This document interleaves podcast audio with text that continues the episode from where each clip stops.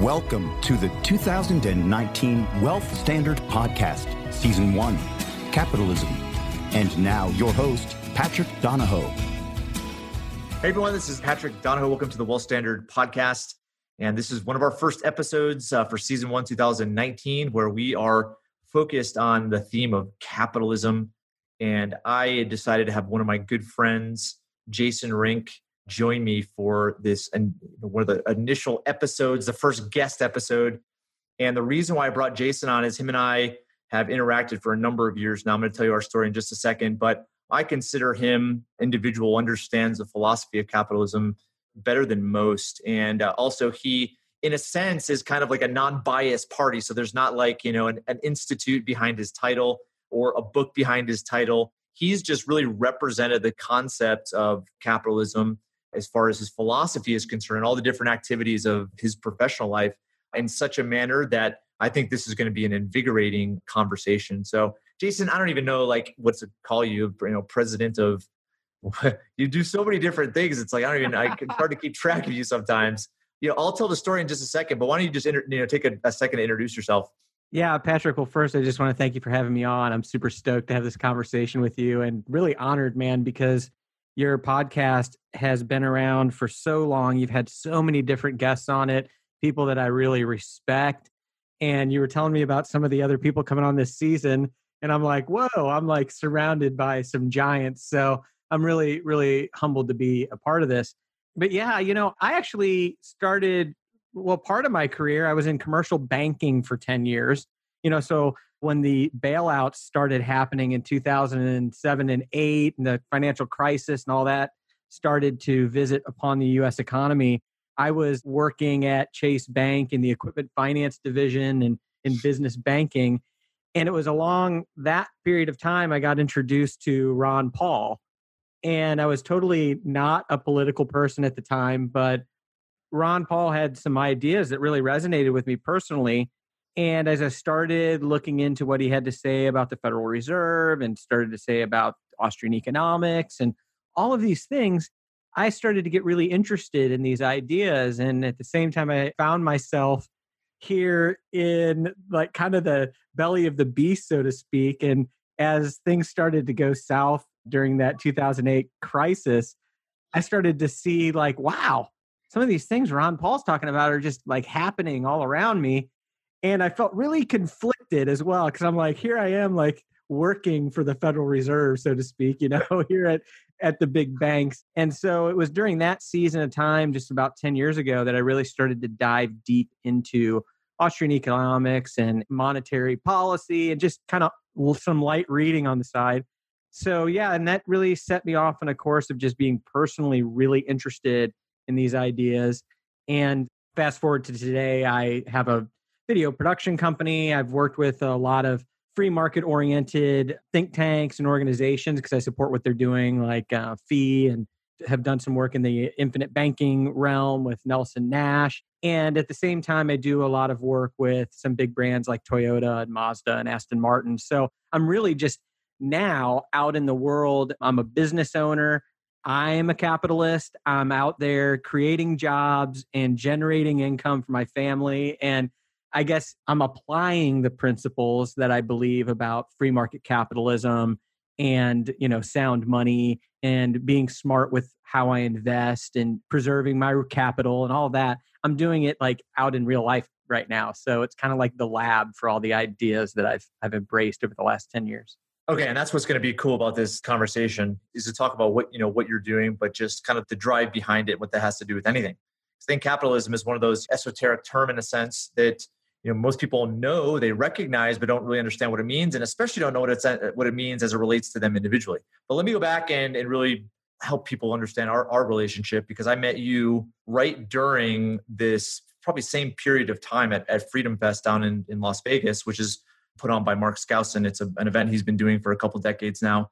And you at the time had produced or part of the production team with the uh, I think the Twelfth Amendment is the Twelfth Amendment Center. Yeah, it was the Tenth Amendment Center. Sorry, yeah, 10th, uh, um, yeah, Amendment Center.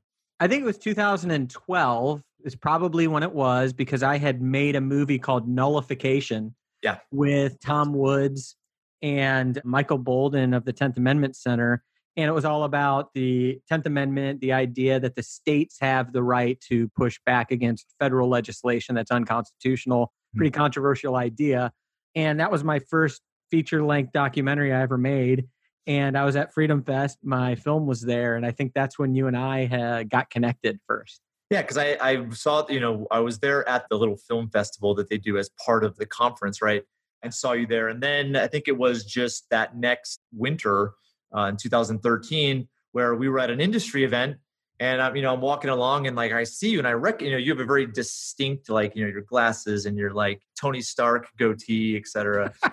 you know, I was like, hey, you're you're that guy. And, you know, and that's when we kind of hit it off. And then I saw you that summer again at Freedom Fest. And from there, you know, we've just kind of kept in contact and, you know, you're part of uh, prosperity economics movement that I work with. Anyway, we won't go there, but you know, I, I would say our, yes. So our, you know, our our like, you know, the link what links us, right? I would say, as far as our relationship is concerned, is the mm-hmm. ideas that we're going to be be discussing. That's our backstory, and this is where I really want to go with the conversation. But before we do that, we're going to break just for a short commercial. Hey, listeners! Thanks for tuning in. My book, the Amazon bestseller "Heads I Win, Tails You Lose: A Financial Strategy to Reignite the American Dream." is completely changing the way people look at saving, wealth, and retirement. Want a sneak peek? Head on over to www.headsortailsiwin.com forward slash podcast for a free audio and text download of my favorite chapter. Again, that's headsortailsiwin.com forward slash podcast. Okay, we're back. And I totally left everybody hanging with that teaser, but this is where we're going to go.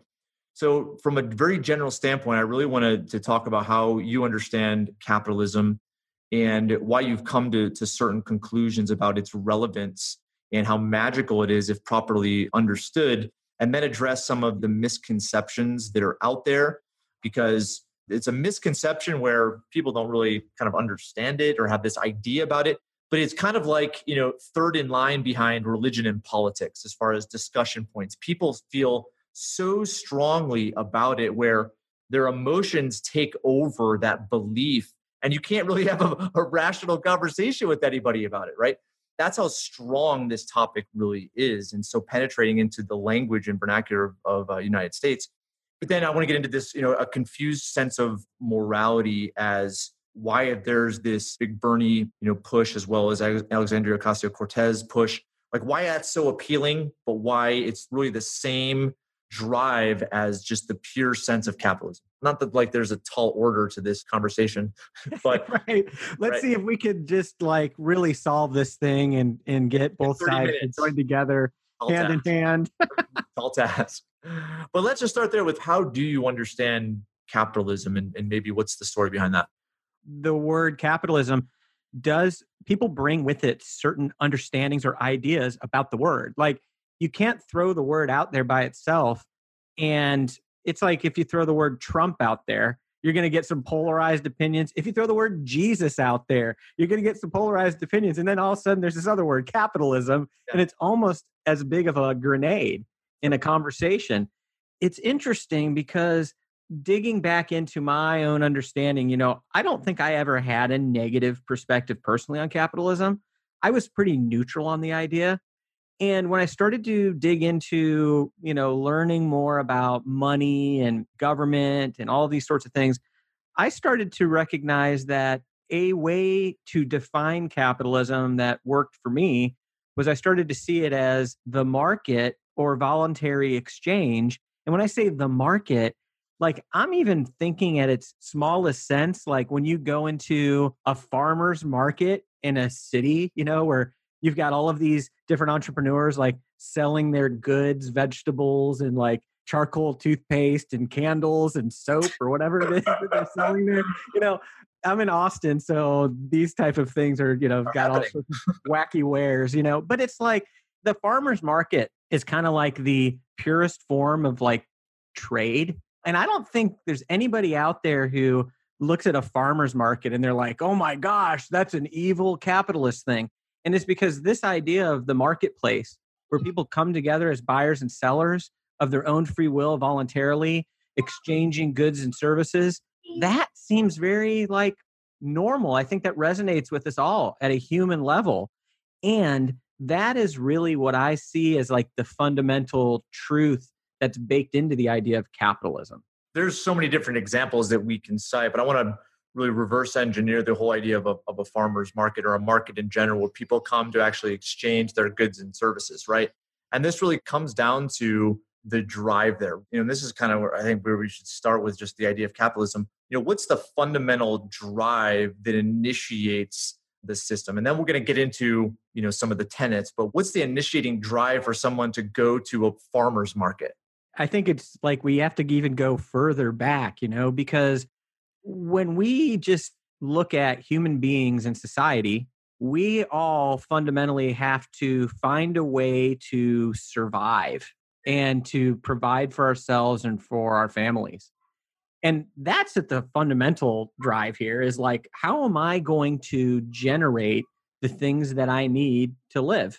When you go to that fundamental level, there's a couple of different ways we can do it. And the primary way is for me to go out and try to gather together all of the different things that I need to survive my food, my water, my shelter, you know, all of those things to create them myself through my own work and through my own hands.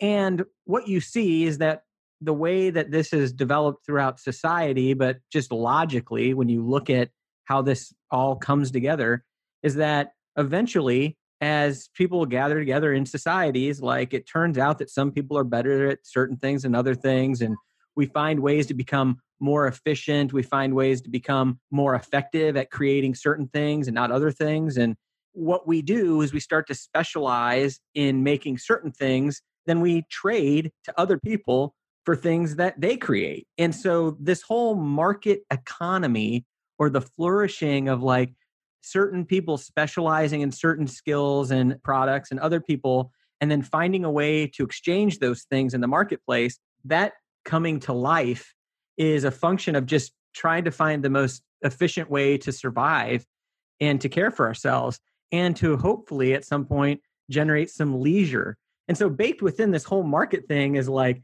concepts of money and trade and survival and craftsmanship and all of these things. That's where it comes to life. So, the farmer's market really is just like the outgrowth of that sort of development in it's really the development of social technology. Like, if you really think about what the marketplace is, it is a social technology. It's something that makes it easier for us to survive on this planet. Let me kind of break down everything you said, which was brilliant. If you look at the word that keeps coming to mind, right, is that what initiates is people want something, right? And yeah. what is, what is it that they want? I would first say, not even asking what they want, it's why do they want it? And this is where I think we're all, as all human beings, are wired. Now, this is going to sound like totally, you know, not politically correct, but we're wired to do what's best in the best interest of ourselves, right? And this is the kind of the nature of it. And again, the politically correct thing, which I think people look at morality, right, is that you know we have stewardship to take care of other people.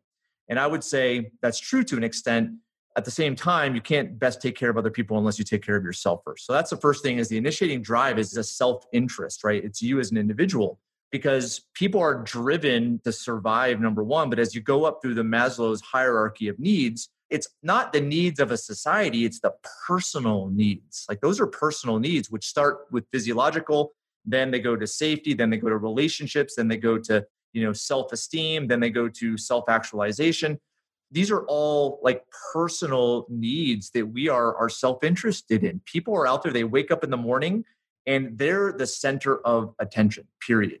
I just want to say on what you're talking about even us gathering together in tribes or in groups or in societies is essentially about self-preservation. Because what we find is that we are much more likely to survive individually if we gather together with some other folks to help us navigate the world that we're in and the nature and all of those things. So even yeah. this idea of getting together with other people, that's a self-interested drive that drives us there. Yeah, and and I would say that's you know, again, going through the the hierarchy of needs, right? It's physiological, which you, what you need to eat, you need to like have some shelter, right? And then you need some safety. But then what's after that? It's relationships, starting with intimate relationships, then going to communal type of relationships. Yeah, other people are part of our makeup.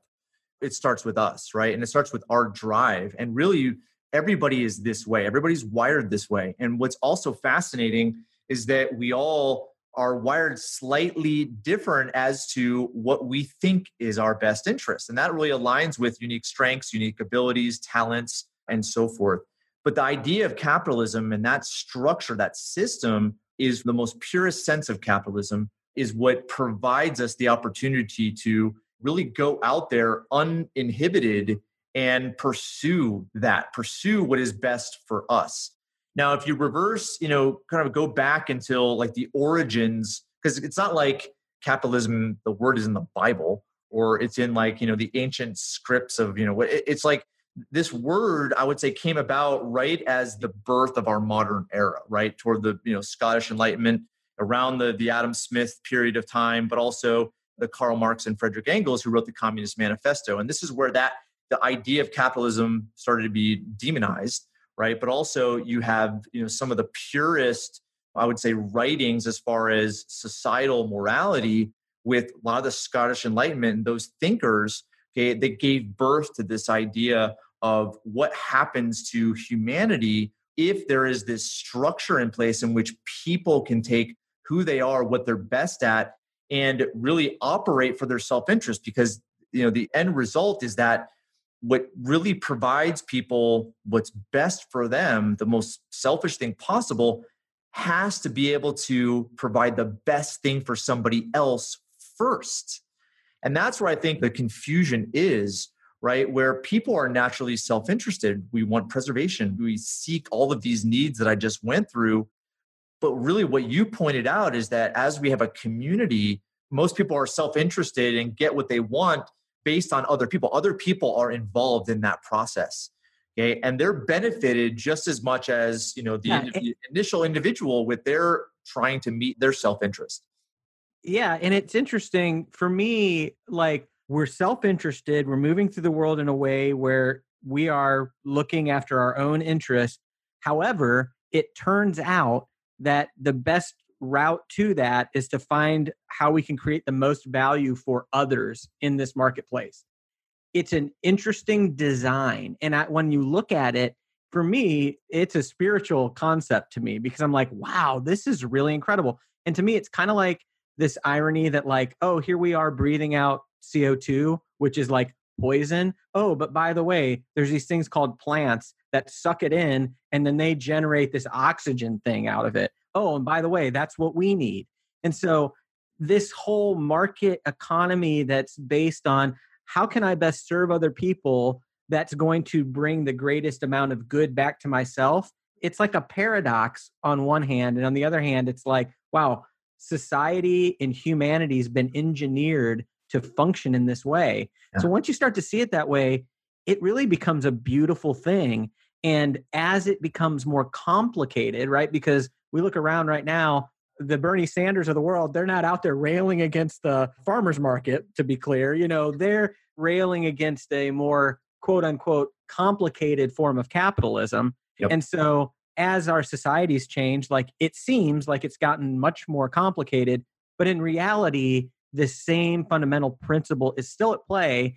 And there are some new factors that have been introduced that now we've got to navigate around in this marketplace in order for us to achieve those two basic goals provide the most value to provide the greatest good for ourselves i'm going to go to just a couple principles then move to that point and also this is where i think that the most confusion exists in regards to the conflict of morality you know adams he's most known for his book the wealth of nations.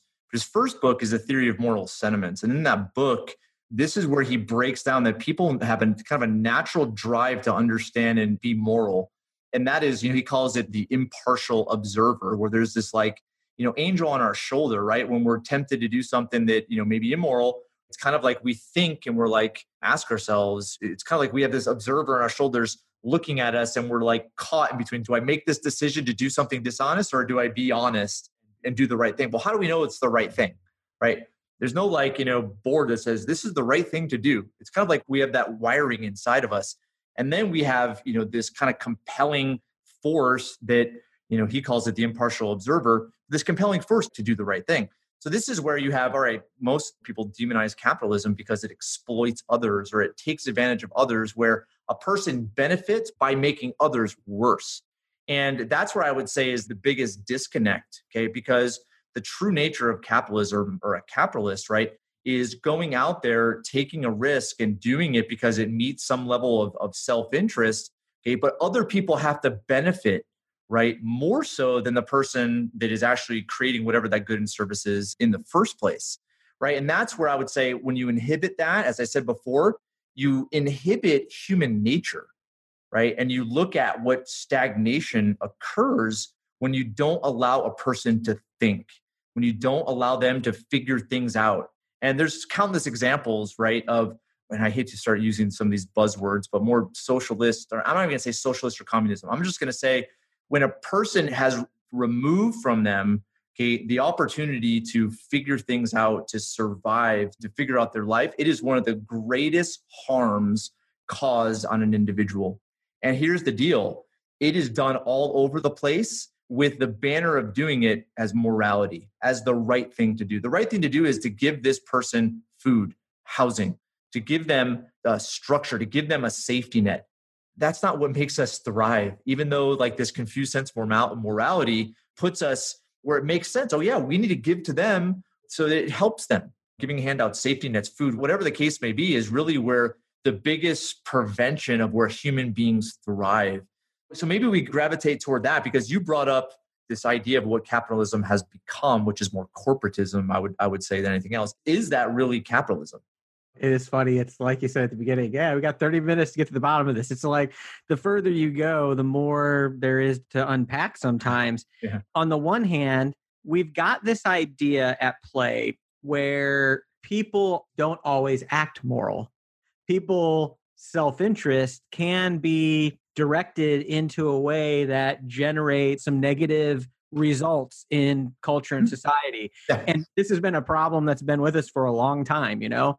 And so there's this sort of like this balancing act, which is like, oh, people left to their own devices will just sort of run roughshod over everybody. And if you can be powerful and you can dominate others and you can take advantage of others, well, then of course you will. And so there is this other force at play and and it's from that that this whole moral argument comes up which is well how do we best act together as a society and ensure that certain people are taken care of and other people don't have other people aren't taking advantage of others and it's in that context that i think these discussions about government and the outgrowth of government ends up being things like corporatism and whether or not government can serve as this sort of like impartial entity that can help take care of certain people or certain things.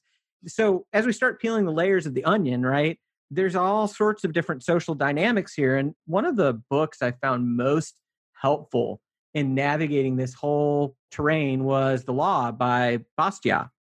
And what was so useful about that book and why I think it's one of the most important pieces of philosophical writing that I've come across is because what it does is it forces us to really look at this idea of whether or not we as individuals can carry out actions and certain actions as moral actions and whether we can delegate the immoral actions to another entity to carry them out on our behalf. Mm-hmm. Because when we start talking about this whole idea of morality and whether or not capitalism is moral or whether or not how it is we're going to go about taking care of you know the needs of the less fortunate and things you've really got to wrestle with this idea because most people won't look at carrying out theft or violence against another individual as a moral idea. Like if i were to be violent against you to take something that's yours and give it to somebody else universally as a society we don't see that as a moral good. And yet there is something that takes place when we then take that same activity through a process of democracy or voting or whatever it is, we put it into this thing called government, which is run by people, which is populated by flawed individuals who were worried about over here taking advantage of other people and being self-interested and running roughshod. And then we just create this thing called government that now is supposed to become like a neutral good entity flawless that, neutral entity yeah exactly. That can then carry out what is essentially the same thing theft and violence against others.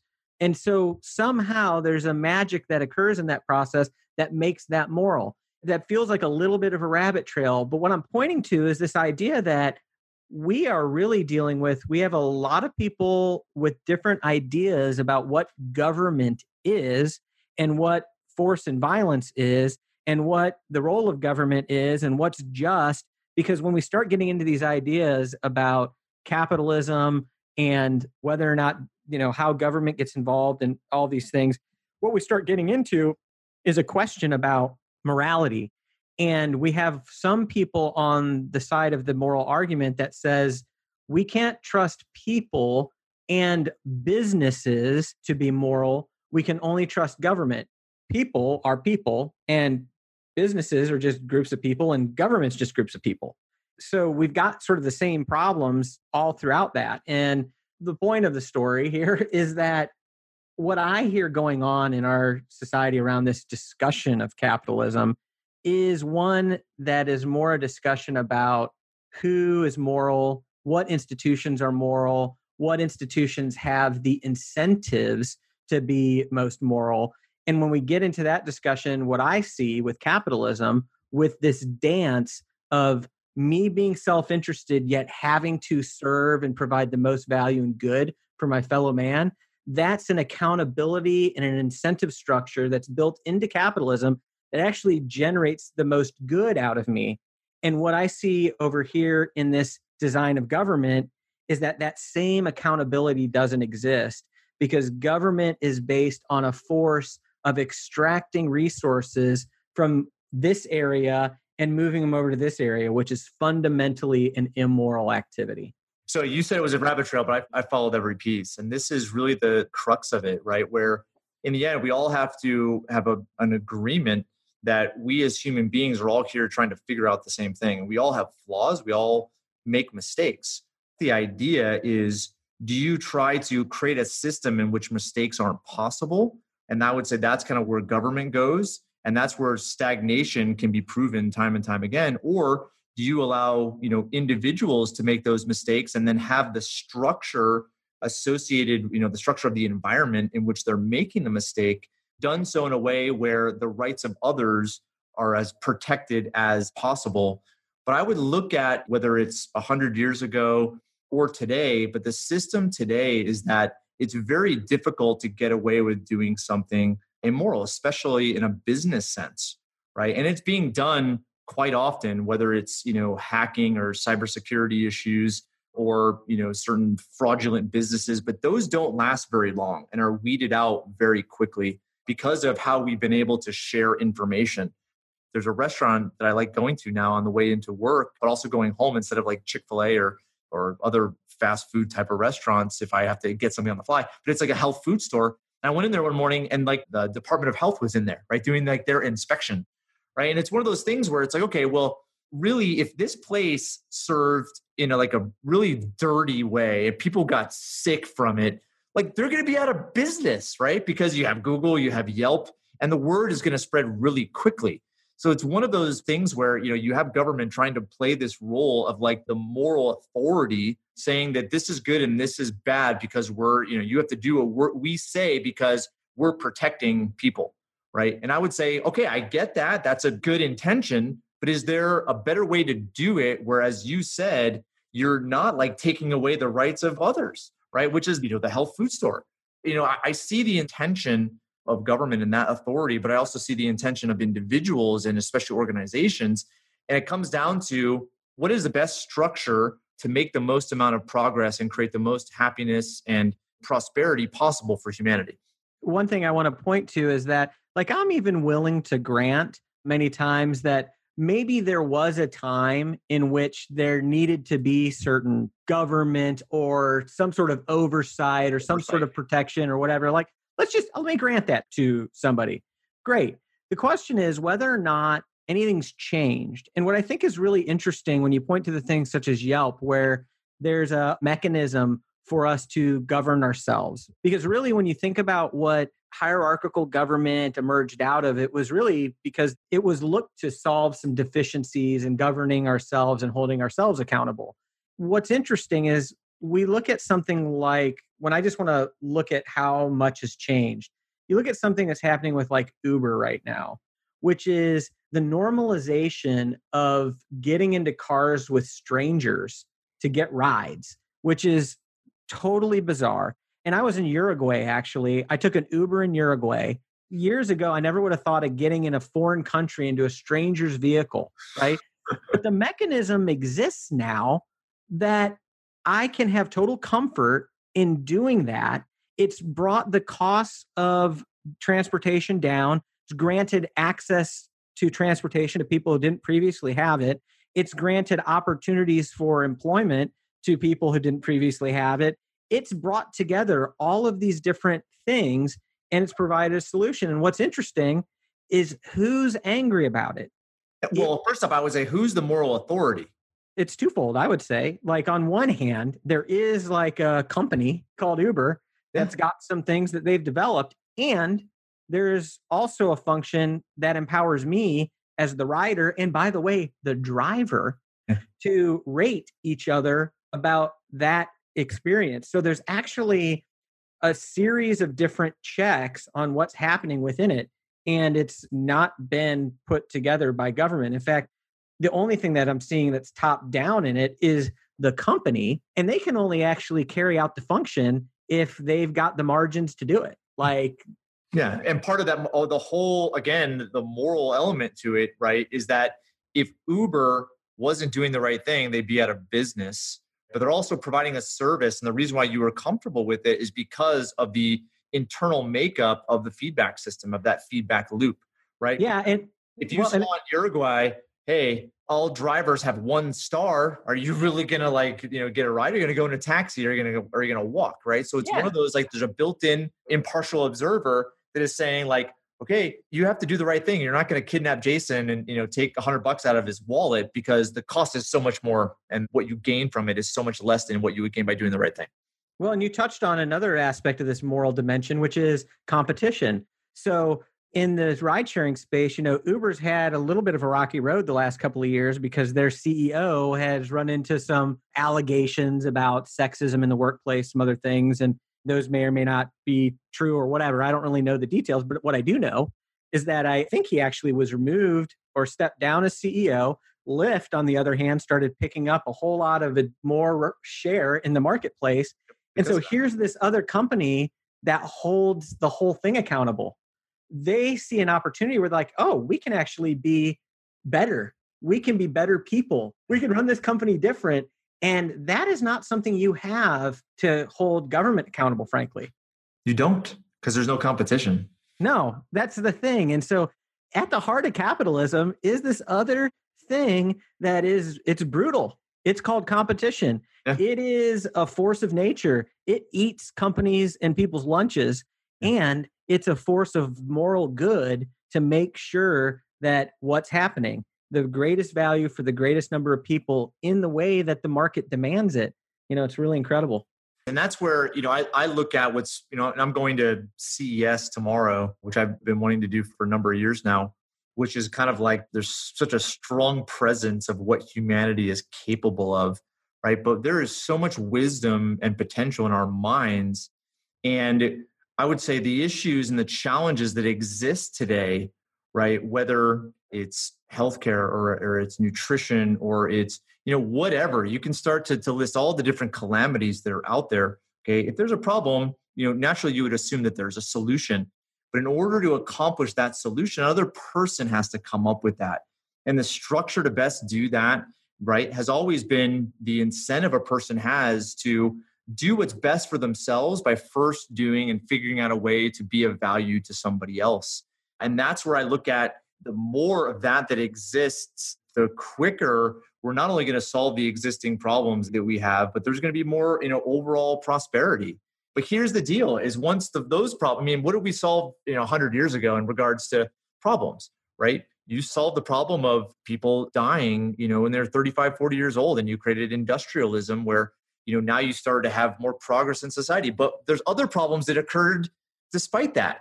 And then that, those problems were solved. And then there were more problems, you know, once those problems were solved, and so on and so forth. And it's always going to be part of, you know, just the human experience is that there's always going to be difficulty, there's always going to be challenges because we're, we're humans and we have that side of us.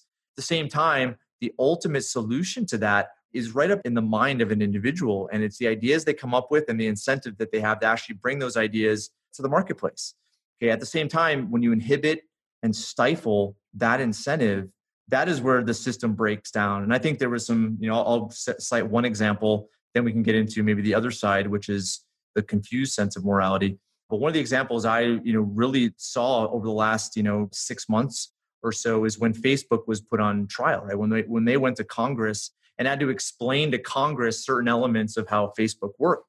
And what it showed is that, you know, and for better or for worse, has Facebook done some stuff they shouldn't have done? Yeah. Like again, it's one of those like they've done tr- a tremendous amount of good. That wasn't celebrated. the good that they did as far as connecting the world wasn't celebrated, right? What they've been able to do as far as connecting families and connecting, you know, businesses and creating community accountability, that didn't, you know, that wasn't celebrated. It was you're taking people's data and you're taking privacy things, which granted, it's that's something that, you know, they did and we won't discuss that right now right? But the lack of understanding of what Facebook does was so surprising to me in the questioning and going back and forth of Zuckerberg not explaining what the whole privacy issue was about, but having to explain what his business was. It's kind of like it just shows the complete disconnect of those type of individuals in that they're not coming up with solutions, right? They are essentially playing the role of God, telling people what they should and shouldn't do, coming from an infallible place or coming from a fallible place.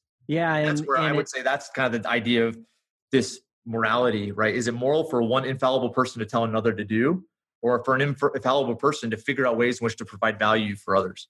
It's interesting because when we look into the different areas where most people are going to say that capitalism has failed or we're experiencing you know the negative impact of capitalism when you start looking into most of the sectors that are being discussed like they tend to be the sectors that are most heavily regulated or that government has created the strongest cartels and you start getting into this whole other dimension of things that people don't talk about which is this idea called regulatory capture which is this idea that government or a body that oversees something, there's an incentive to then capture that governing body and influence it for your own purposes. And this is one of the things that we saw when the mortgage crisis started to unfold is it turned out that the entities that were supposed to be, you know, rating the different bonds and things like that were actually just paid off. Yeah, they're receiving fees from the people they're supposed to be overseeing. And so that creates all sorts of other outcomes. But then on the other hand, when you start going into places where there really has been poverty throughout history. I mean, in America, it's been a long time since we haven't been the richest nation on the planet, you know, at least on paper, right? Yeah. I don't know what the P&L really looks like, but when you go to places where people have been living on under a dollar a day in recent history and you start looking into the transformation and the human flourishing and the access to opportunity and capital that is happening in places where people have been living on under a dollar a day and now those people and nations are rising over the last 20 30 40 years the data shows that it has everything to do with the loosening and the expansion of opportunities that we're defining as capitalism marketplace being able to voluntarily exchange. And in most of those places it's been the forces of government or cartels or the destruction of the value of the money that's been making that prosperity be it's nothing but a, a dream. And we can sit around here in Alexandria Ocasio Cortez and Bernie Sanders. They can talk about how bad we have it here in America and how bad capitalism is, and something needs to be done because of the 1%. And everybody having that conversation in the United States is in the global 1% and always has been. And it's only because we're so rich and prosperous and the fact that capitalism and human ingenuity can outperform and outcreate the forces that try to keep it at bay that we have the luxury to even talk about these ideas while the rest of the world's just been trying to figure out how to get out of those first couple stages of the hierarchy of needs. Yeah, no kidding. So, why are the emotions so high then when it comes to these ideas, right? Why is does yelling and screaming and emo- emotional tirades? It seems like, right, where you can't have a rational conversation. Why are they so high? Well, I think part of it is because they're as good as it is, there is a problem. And I do believe that there is a an unlevel playing field in America and people see it. Like some people are feeling that maybe in some areas it is more difficult to become wealthy, to achieve the American dream, all of these things. And what's happening is because most people are not informed, they're not educated, you know most people are busy trying to work their jobs care for their families get a little bit of leisure time on the weekends they're not diving into mises and hayek and bastiat and, and adam smith you know and what you see is that capitalism when that label is placed on the most visible people and organizations that are the richest in the nation the label's misapplied because most of the richest in America have taken advantage of regulatory capture in ways that aren't necessarily good. And I think people see that, but they don't see how it's happened. And so the capitalism label is misapplied. It's used by people in the media who have an agenda to try to demonize it, who want to empower government for certain other things. And so it's an uneducated population, in, in my estimation, that doesn't know the difference. Yeah. And so that's where I think the emotions get high because some people are really struggling and envy's at play. Like yep. there's nothing easier than us to look at somebody who's got something we don't have and for us to think that they're doing something bad, you know, bad to get it. And at the same time, there are things at play that have shifted the playing field away from the average person and the middle class individual that I think is, you know, needs to be addressed. It doesn't need to be addressed through redistribution through government, frankly, because again, that's where the problem originates. But people don't want to look there. It's easier to look at the corporate boogeyman than it is to look at the ballot box or it is to look at democracy, which we hold in such a high regard. Okay, so we're uh, yeah. This is the danger. this is the danger of this like topic is you can go in so many different directions. Let's do this. I want to recap what you just said and make a few comments and then what I want to do is just pivot to some influential things. You know, you, you already mentioned the law by Frederick Bastiat, but some influential, whether it's books, people, podcasts, et cetera, that help you understand some of these principles where you've come to, you know, have a belief and a perspective of things, right? That is in the camp of atypical. I would say first off, you talked about, you know, playing field, the even playing field. And also, you know, where things are or seem unfair and i look at you know opportunity and also you know what people have the opportunities that people have today are somewhat even a lot more even than they've had than they've been in the past because of what people have access to. I was watching something the other night where this guy he wasn't a trained chemist or physicist. He discovered spent 15 years doing it but he discovered how to extract sugar from plants that would replace the sugar that we have right now, but also it would create biofuel and that and on his board now is like a multi-billion dollar company, Xylo something, right? But you know, he spent 15 years doing it, came up with this and felt so strongly about it. And it took him a number of years to get very prominent people on his board. But yet here's a guy that didn't graduate from MIT or didn't graduate from Harvard and get an MBA or have a, you know, a doctor or PhD behind his name Okay, he went out and figured things out and used the resources that were available to him and created something pretty freaking amazing, right? And now, you know, they're saying it's going to revolutionize just food and fuel and car and emissions. And so my point is, people are all wired different. If we agree to that, not everybody's going to have the same life, right? Why would you want the same life? It's all different. And this is really where I, I see some of the things that come from us being in this communication rich society where we see others, we see their life, we see what they have, we see the things that they do, and there's an envy there. But that's the thing is there's never going to be equality when it comes to what people have. The equality is always going to be in the environment in a sense, but people are all different. And how you're wired to bring value to the marketplace isn't just who you are right now, but it's who you develop yourself into. And that's the idea is that this guy spent 15 years doing it. He just didn't like wake up one morning and suddenly is going to become a billionaire. Okay, there was so much that went into that. His development of his passion, his skills, his strengths, okay, and his drive to go out there and create an organization, create community, and hire people. And there was so much effort behind that to provide value in the marketplace.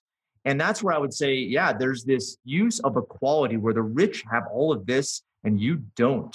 And you're entitled to that. They shouldn't have that. You should have that. And again, this goes to politicians, you know, people playing God and coming to this, you know, that they're not fallible and they're going to come to figure out the best way to distribute all the different resources. And it's such a toxic thing where you rob humanity in a sense. And that kind of goes on right now because it is occurring. Money is taken from people involuntarily and distributed to different programs, which I've said before, it's in a sense, it looks so inhumane. Well, why wouldn't we give them food stamps or why wouldn't we provide housing for them? And I agree that there's certain circumstances, but at the same time, people are wired to figure life out. They're not wired to have things done for them where they just sit in their house and do nothing. And again, there's exceptions for this. I'm totally going to get reamed. I can totally see the, the response to all this. But I look at, you know, the best thing that's happened for me is being on the brink of poverty, being on the brink of bankruptcy, being on the brink of like not being able to feed my family if everything was taking care of it for me, I would never have learned anywhere near the lessons that I've learned. But this is where we all have to, you know, in a sense, as far as capitalism, understanding how powerful it is, we all have to understand that we're all fallible. We all have to understand that there's no such thing as perfect in this life. It just doesn't exist. And it's never going to exist in government. It's never going to exist with pure capitalism. But at the same time, what is the most humane thing to do? What is the fairest? And I would say the fairest is to protect people from their natural rights, right? Life, liberty, and property. But then at that same time, the problems are not on the shoulders of government to figure out. Problems, in the purest sense, when it comes to capitalism, are for individuals to operate in a system where their mind works, where they can come up with ideas. And there's friction in that process. At the same time, look at what we have seen in humanity over the last like 50 years, even the last 10 years right? And how much that's improved our lives. And it all originated from an idea in a person's head and them acting on that idea. So there are these, you know, I would say principles of capitalism wired into our society, but at the same time, you know, there's a definitely a, a big force against it, which is trying to rob some of those liberties. That was kind of how I, I looked at some of the things that you that you said. I'll let you you know, have some of the final comments and words, and then talk about some of the more inspirational things that have helped you understand this perspective that you have and we both share? Well, it's funny. I just saw an article this past week where it was like Fidel Castro's grandson's oh, Instagram feed was like leaked. You know, and he's like on yachts and hanging out with babes and he's living like the lifestyle. And... Right.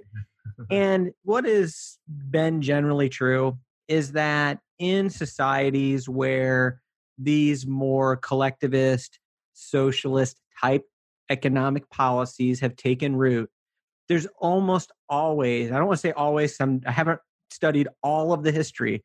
There's almost always a class of people who sit on top of that system and still and live exactly like the people that were being demonized in order to get that system put together. And so I think we've got a lot of examples we can look around at in the world right now with what's going on in Venezuela, you know, again, Cuba, whatever, we've got the ability to see how what's happening other places. And I just hope that we can see and look at the lessons of other countries and other times and use that to discern where we should go as a society. And at the same time, what it also reminds me of is brings us full circle back to the film I made, Nullification. Really, when we start getting into these issues, nullification was very much about this idea of federalism and how the more personal the problems we have as a society are, the more local the governance and the more localized the policies are that we should wrestle through those problems instead of looking to establish one size fits all legislation and policies to go over 330 million people in one country. And in that whole process, as more and more power has been sucked up to Washington, D.C., we've lost a lot of community and humanity in our own cities and neighborhoods and towns. The front porch communities of old don't exist much anymore. We don't know our neighbors.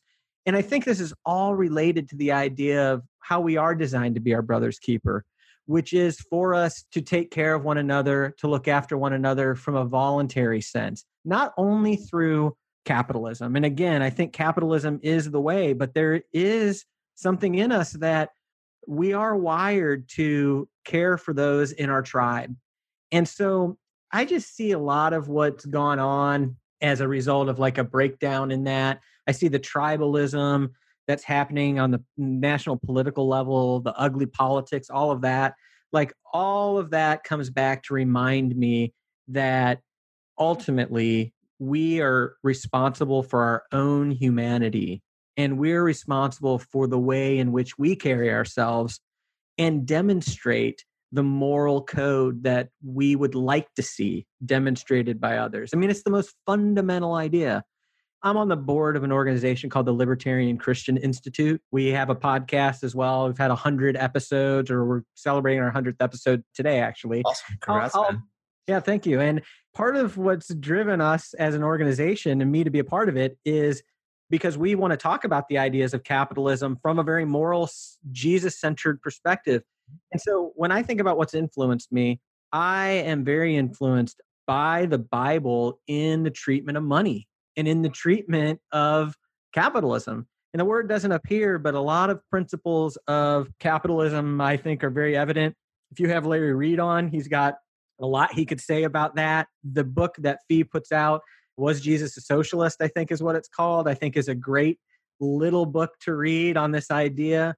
And then for me, I think the other things that have really, really impacted me is talking with other entrepreneurs. As I've become an entrepreneur, as I've seen what that takes, and, and I'm a believer that not everybody is designed to be an entrepreneur. Like, I think there's plenty of people who, you know, we're all wired different, like you said. But what I've started to see is I've talked to more and more entrepreneurs, learned more and more about who's out in the world creating businesses right now. I echo your sentiment that there's never been more opportunity. And I also believe that the more entrepreneurs you talk to, the more you can really see them as true heroes because entrepreneurs are creating value, they're creating jobs, the new ideas that as a society and as a world, we are solving all of the problems together for one another. And so that's what's inspiring me recently is to really spend time looking at, reading about, talking to other entrepreneurs and people who are capitalists out in the world to see what they're up to and the problems that they're solving in society. Well, one of the things that you just said that resonated is it's echoed from the theory of moral sentiments, that original work by Adam Smith, where it's, yeah. you know, people are driven. It's like this innate thing that we have to take care of one another. However, doing it involuntary, being forced to take care of somebody else, you don't have that same drive. And it goes to Christianity. I mean, what are the two greatest commandments, right? And those commandments of loving, it's loving others, like, but also loving others as we love ourselves. So it incorporates the idea of, you know, understanding ourselves and our role in society and in humanity.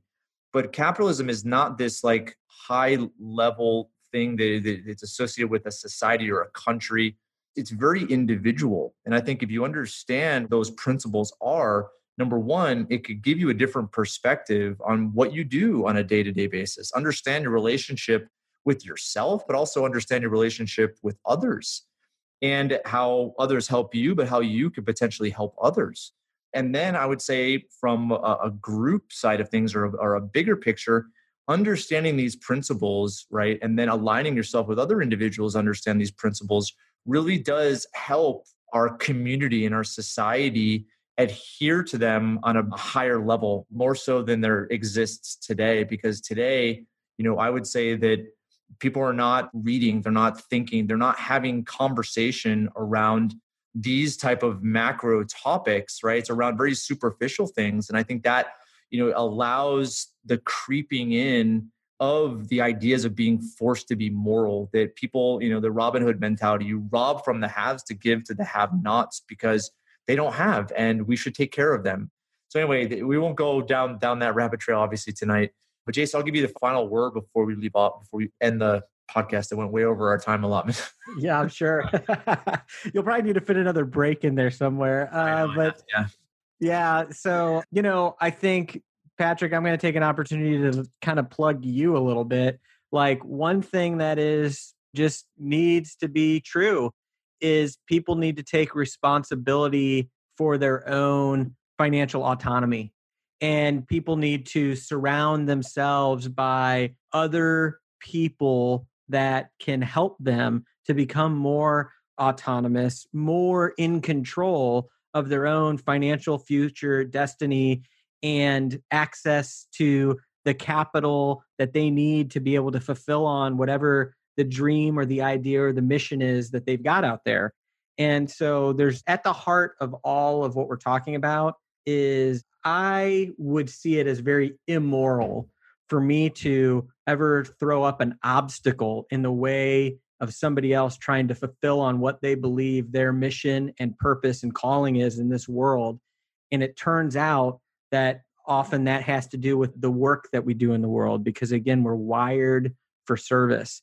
And so the work that you're doing in the prosperity economics movement, the work that you're doing through Paradigm Life, I see that as something that really empowers and grants people the tools, not only the tools of knowledge, but real financial tools to be able to achieve those things and to become an entrepreneur, to become a steward of the resources they have, so that whether it is to give, to solve the world's problems through entrepreneurship or whatever it is, that they can be the captain of their own destiny. So, anyway, that's all I got to say, man. I really enjoy the time we can speak together and wish you the best. Well, there's my commercial. Thank you. I'll throw it, I'll throw it right back on you, you know, because we've known each other for several years now, right? And you have some incredible creative talents and you've been able to own it, right? I think you were doing a little freelance stuff here and there when we first met and work, but mostly working for others. But you've taken the entrepreneurial calling that you, I think, has, has been inside you for a while, probably for a long time, and owned it and took some risks and went out there and you've been incredibly successful. So I'll plug you if anyone wants uh, some video or marketing work done. Jason's your man. That's right. JasonRink.com. yeah, so we'll, po- we'll post a lot of that, you know, all that, all your contact information at jasonrink.com, your social media where you're very active so people can follow you. But Jason, you're the man. Thanks a ton for being on and having this cool conversation with me. Thanks, man. All right, everyone, that's it for today. Make sure you stick with us to next week. We have some more scintillating information and conversation about capitalism. Take care. Thank you for listening to the Wealth Standard Podcast.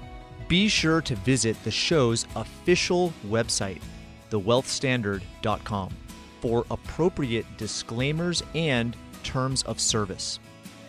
Guest opinions are their own if you require specific investing, financial, legal, tax, or any other specialized advice, please consult an appropriate professional. We welcome and appreciate reviews of the show. Head on over to iTunes or Stitcher to leave your review. And don't forget to subscribe to the show to get access to every new episode and exclusive interviews this season. Thanks again for joining us, and we'll see you next time.